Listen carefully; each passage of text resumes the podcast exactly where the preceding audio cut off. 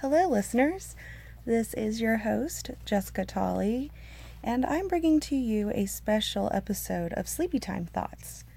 My wonderful, smart husband came up with a wonderful idea um, a little bit ago.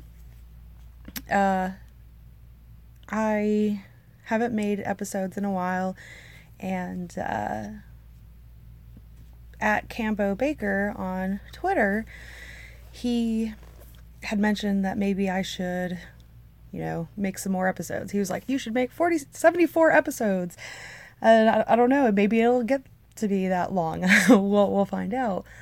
Um, and I, I decided, you know, he's right. I, I probably, I probably should more, make more episodes. So, uh, here I am. But I thought, I gotta mix this up a little bit. Like, I don't know what to talk about right now though I do have a lot to talk about.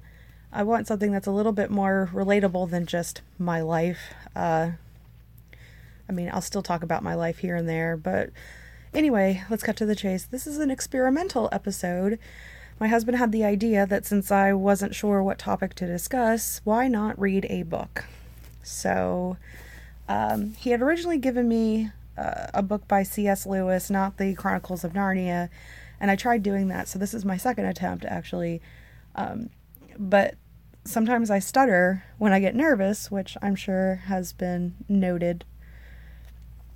Uh, and I'm acting as if I'm speaking to an audience right now, and I still, despite all of my speaking to audiences and whatnot, I still have like nervous tics that includes, you know, stuttering here and there. So bear with me. I'll do my best to not stutter. But the book that I have chosen is Hyperbole and a Half by Allie Brosh. For those of you that don't know, Allie Brosh uh, started off as a blogger.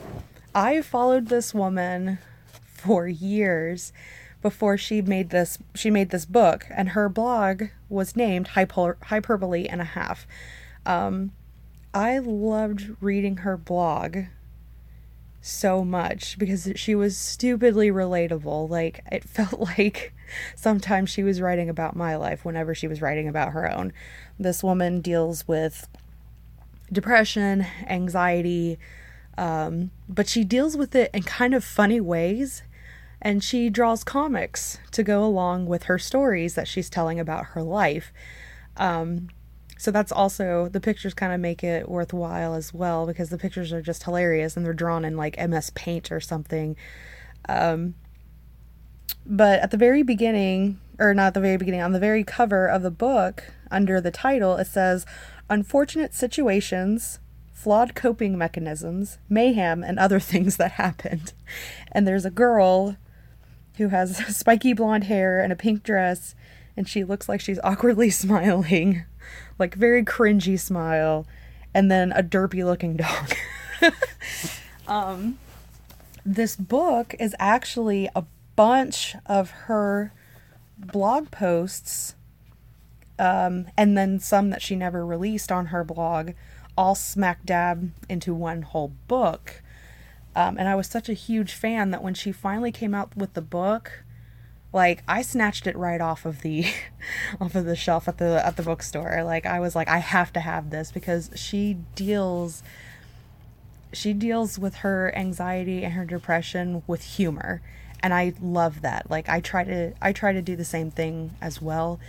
Um so she takes these these situations that your brain is telling you are just god awful like i am so miserable but then she makes something hilarious out of it and uh, it's just a treat. It's a treat for for those who who have uh, mental illnesses and deal with them on a daily basis. And it kind of gives me, it kind of gave me, and hopefully you all too, a new perspective. Um, so I'm gonna find one of the stories. I'll find a short story in here. Um, there's one there's I gotta find the one about there's there's several about her dogs that she has, but there's one in particular that just never fails to make me laugh. and uh, it has to do with uh, training their dog or seeing if uh, basically seeing if her dog's like you know dumber than a box of rocks um, so I want to flip through here and see if I can find it uh, or we could do the one where she's moving the dogs because that one's pretty funny too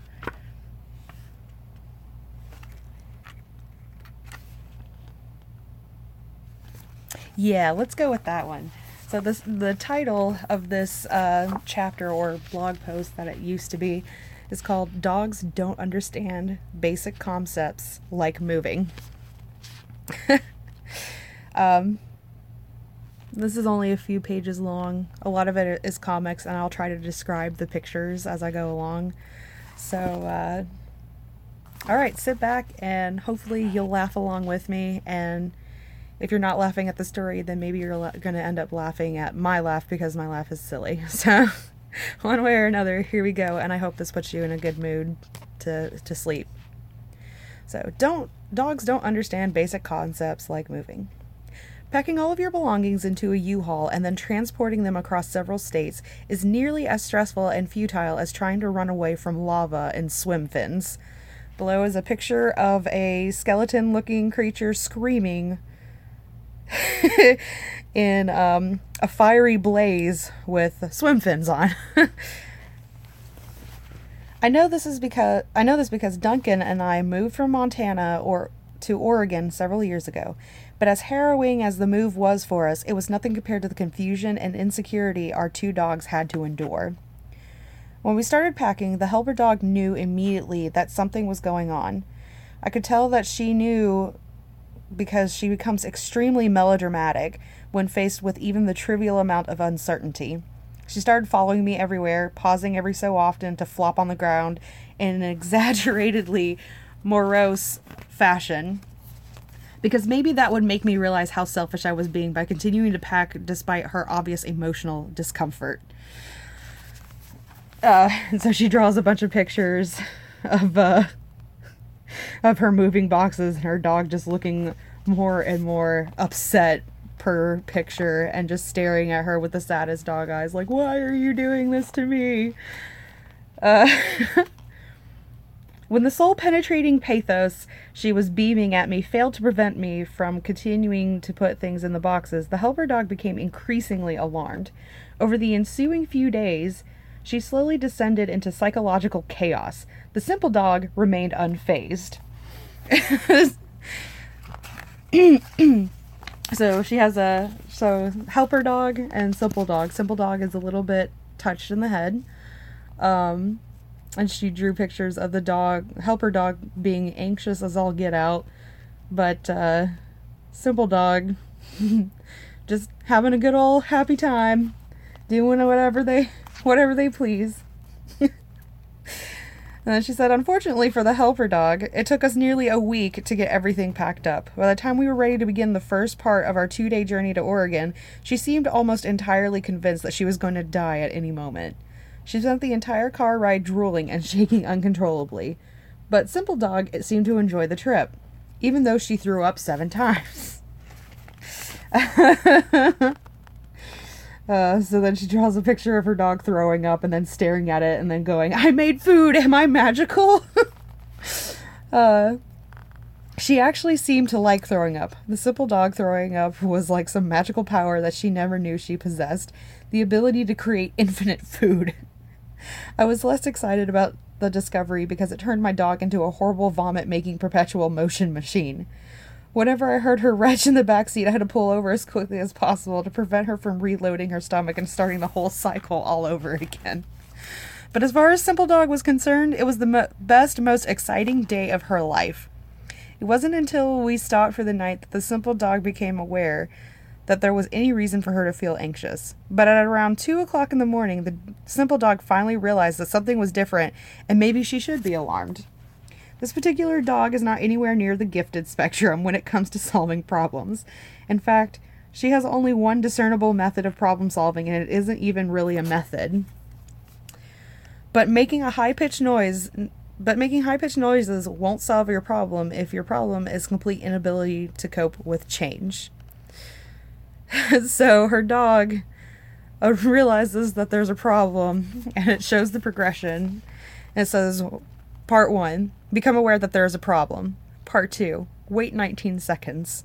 Part 3 If problem persists, begin, begin making high pitched sounds. Part 4 Continue making high pitched sounds until the problem is fixed.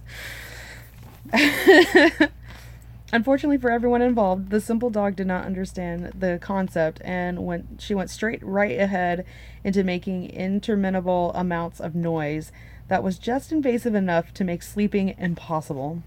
After an hour of fatal t- attempts at comforting the simple dog, her constant high pitched emergency distress signal became a huge problem. I tried to communicate my displeasure to the simple dog, but communicating with simple dog simply goes like this No, bad dog. Dog, sounds are you are making sounds. We are making sound buddies. Boop, boop, boop, boop. Stop it. Shut up. Stop, stop it. Oh my gosh, more sounds. Boop, boop, boop, boop. You're making everyone miserable. Boop, boop, boop, boop, boop.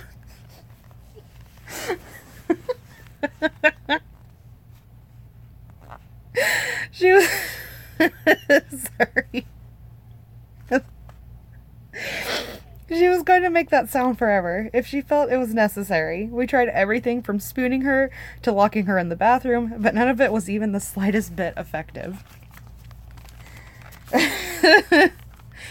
she continues to just sit in, in the background going, hmm. The simple dog made all the made the noise all through the night and was still going strong the next morning. When we were loading the dogs into the car, the constant high-pitched sound emanating from the simple dog finally broke the helper dog. Helper dog wailed in anguish, which alarmed the simple dog. In her surprise, the simple dog let out a yelp, which further upset helper dog, and so continued in a wretched positive feed- feedback loop of completely unnecessary noise.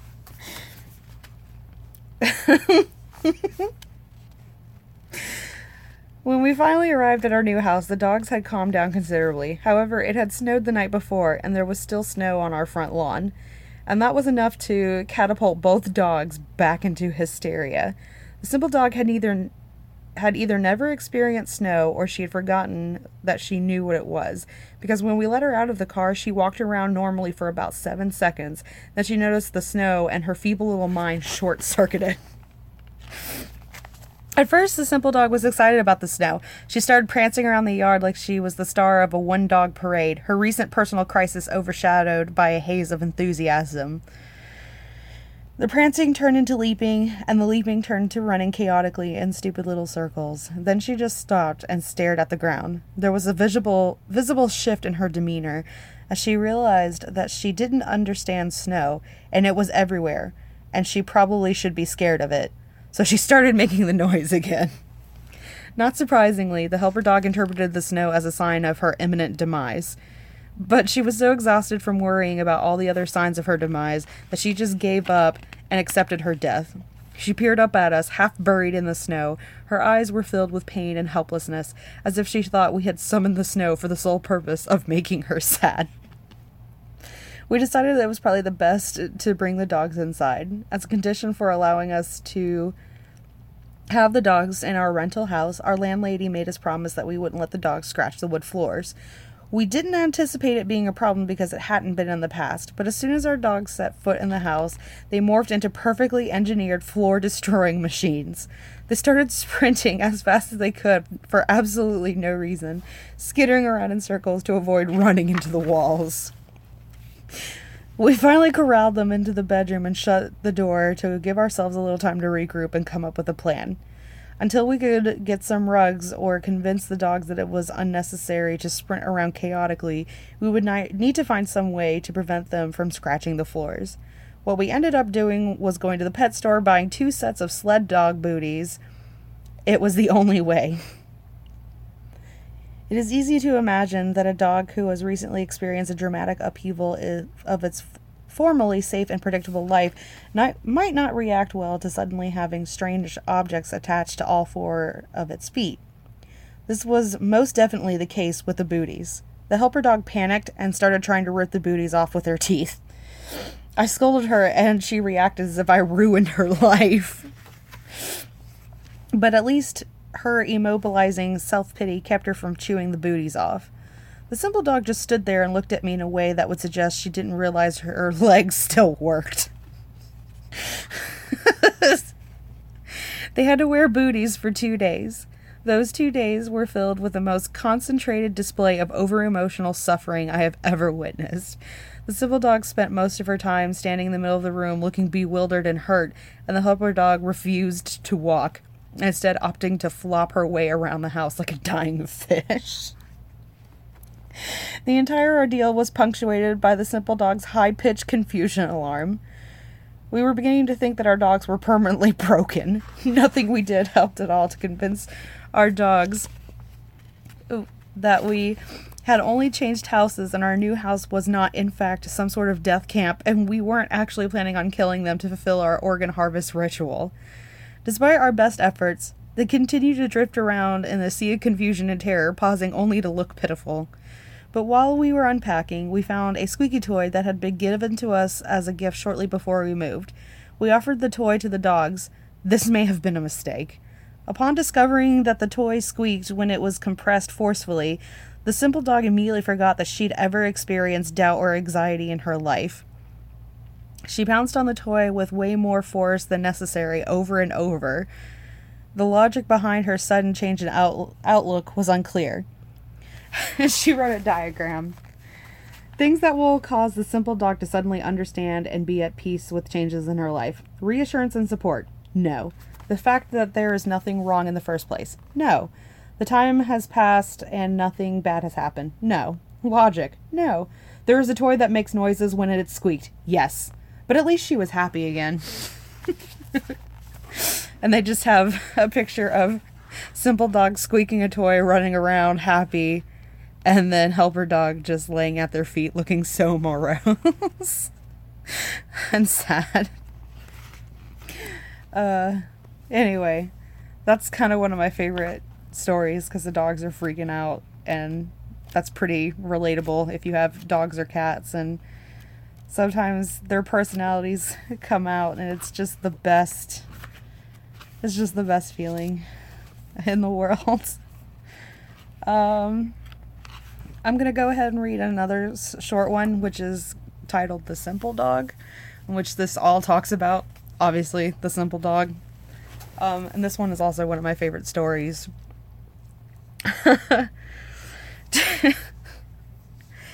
Just a forewarning the word retarded is used, but it's not like used as a derogatory term in the story. It's more or less used as what it actually means, which the dog might be, you know, like mentally challenged. Like it, the dog you know, is not quite all there in the head, which there's nothing wrong with that. But I'm just forewarning, so if people ever get upset by the use of the word retard or re- retarded, um, this th- this word is used quite a few times in this story and uh, is not for you. However, it's not meant, like I said, as a derogatory term. It's not meant as a as something to be mean. It's just her humor. So um, if that does offend you, then please stop here. If it doesn't, uh, then here we go. the simple dog. A lingering fear of mine was confirmed last night. My dog might be slightly retarded. I've wondered about her intelligence ever since I adopted her and subsequently discovered that she was unable to figure out how stairs worked. I blame her ineptitude on the fact that she spent most of her life confined to a small kennel because her previous owners couldn't control her. I figured that maybe she just hadn't been exposed to stairs yet. Accepting the role, the noble responsibility of educating this poor, underprivileged creature, I spent hours tenderly guiding her up and down the staircase, placing biscuits on each step to lure her and celebrating any sign of progress when she still couldn't successfully navigate the stairs at the end of her first week with me, I blamed it on her extreme lack of motor control. This dog is uncoordinated in a way that would suggest her canine lineage is tainted with traces of species with a different number of legs, like maybe a starfish or a snake. The next clue came when I started trying to train her. I thought, how difficult can training a dog be? It came it seems easy enough. I was wrong. Not only was training my dog outlandishly difficult, it also is heartbreaking. She wants so badly to please me. Every fiber of her being quivers with the desire to do a good job. There's a picture of her dog looking kind of sad and says, Can be good dog, yes. What? Want? she tries really hard. so there's a picture of her saying sit to the dog, and the dog just tilts its head and looks at her. Sit. Dog tilts head more. Sit. Dog tilts head almost inverted. Sit. Stares. Keep staring at dog. Dog rolls over on the floor. But when turning her head at an extreme angle fails to produce a life altering epiphany, she usually just sorts, short circuits and rolls onto her back. Over the past two months, she's made some progress, but has been painfully slow and is easily forgotten. Still, I was living under the assumption that maybe my dog just had a hidden capacity for intelligence. That all I had to do was work hard enough, and maybe she'd wake up one day and be smart and capable like a normal dog. But one night I was sitting on my couch, mindlessly surfing the internet, when I looked up and noticed my dog licking the floor. Just licking and licking. At first I thought maybe I'd spilled something there, but her licking did not appear to be localized to one spot. Rather, she was walking around the room licking seamlessly, seemingly at random. She lay down on her side and kept looking out of the side of her mouth while staring directly at me. At that moment, I realized that I needed to know for sure whether my dog was retarded or not.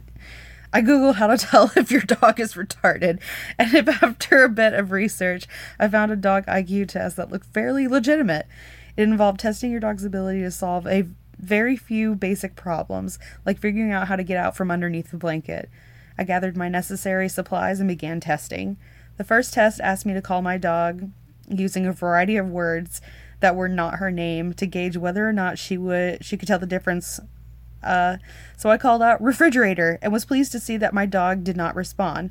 She also failed to respond to movie, dishwasher, and banana. I was beginning to feel very proud of her. Then came the crucial step. I called her name. Nothing. I called it a few more times, just to be sure. Still, nothing. The words hung like a neon sign broadcasting my dog's failures. It's okay, I thought. She'll do better on the next one. On the second test, I had to put a blanket over my dog and time her to see how long it took her to escape. I threw the blanket over her and started my stopwatch. She made some cursory attempts at freeing herself, but as the seconds ticked by, it became clear that she was not going to pass. Still, I gave her the benefit of the doubt and assumed that she was just enjoying being under there and could get out if she wanted to. I had an extra couple of points to her tally for faith's sake. After flagrant, flagrantly failing three more tests, it came down to the final trial. If she could score five out of five possible points on this section of the test, she could bump herself out of the bottom category into below average. First, I had to make her sit which was a test in and of itself. Then I was supposed to show her a biscuit, let her sniff it, then, after making sure she was watching it, place the biscuit on the ground and put a plastic cup over it. If she knocked the cup over to get the biscuit within a certain amount of time, she'd pass the test. I put the biscuit under the cup and started the timer. My dog ran over to the cup, sniffed it, walked around it once, and then looked up at me like I was some sort of wizard. I pointed to the cup. I knew it was cheating, but I wanted to help my dog pass her test. She didn't understand, but she knew she was supposed to do something. So she just started frantically doing things because maybe, just maybe, one of those things would be the right thing and the magical wizard cup would let her know where the treat went. so it shows pictures of the dog howling, running around it, fetching a ball, uh, all just remaining, the cup remaining out of tact uh, out of uh, contact. And then her flopping over on her back and just laying there and giving up. After five minutes of watching my dog aimlessly tear around the house, I finally accepted that she was not going to pass any part of this test, and yes, she was most likely mentally challenged, but damn it, I was not going to let my poor retarded dog feel like she had failed. In which she she lifted up the cup to show the dog where the treat is and the dog looks at it and walks away. And she's like, Good job, dog. You found it. anyway, so those are just two out of several several stories. I'd say there's a good 20 25 stories, I think. Uh that's in this book. uh so um I really if you if you like a good laugh um and these are these, these were more of the funny the funnier ones. Um, there's some where she she really does talk about coping with depression and uh, and whatnot. Um, and she's got more more stories about her dog and and whatnot on here but um, so yeah i guess let me know what you guys thought. Um, if you have any advice, maybe uh, read a different book or don't read any more books or you know just any thoughts that you have on this please let me know. Any feedback is positive feedback. Even if you're like yeah this sucked. This is my my least favorite. Like hey still i i, I know like whether or not i should do this again. Um so yeah anyway, I hope at the very least the story uh, gave you all a little bit of laughter before you go to sleep. Because uh, going to bed in a bad mood is never any good for anyone. And that's pretty much the point of this podcast is making sure that you go to sleep in a good, happy, positive mood, or at least in a neutral mood. You don't feel like you're upset. Um, because that way you can get a better night's sleep. Uh, so, yeah, let me know what you all think. And this has been a special episode of Sleepy Time Thoughts with Jessica Tolley. My Twitter handle and Instagram handle is at Natira Darius. That is N A T I R A D A R I U S. And once again, this idea was brought upon my awesome intelligent husband. I love him so much. Evan Tolley, and his Twitter handle is at Sir Rajatah. That's S I R R A J A T A H. Um, so, yeah. Let me know what you think, and good night and sweet dreams, listeners. Take care. Bye.